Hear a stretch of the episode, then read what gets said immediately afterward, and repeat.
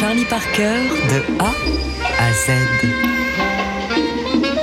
1920-2020, TSF Jazz célèbre le centenaire de la naissance de Charlie Parker. Q comme quintette.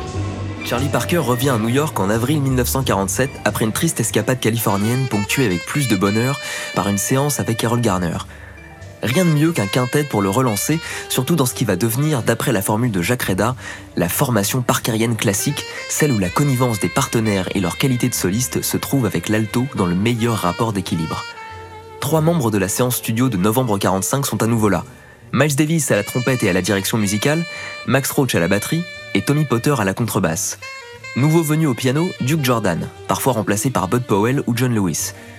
De cette période datent d'autres joyaux comme Parker's Mood, Embrace About You et Scrapple from the Apple. Charlie Parker de A à Z.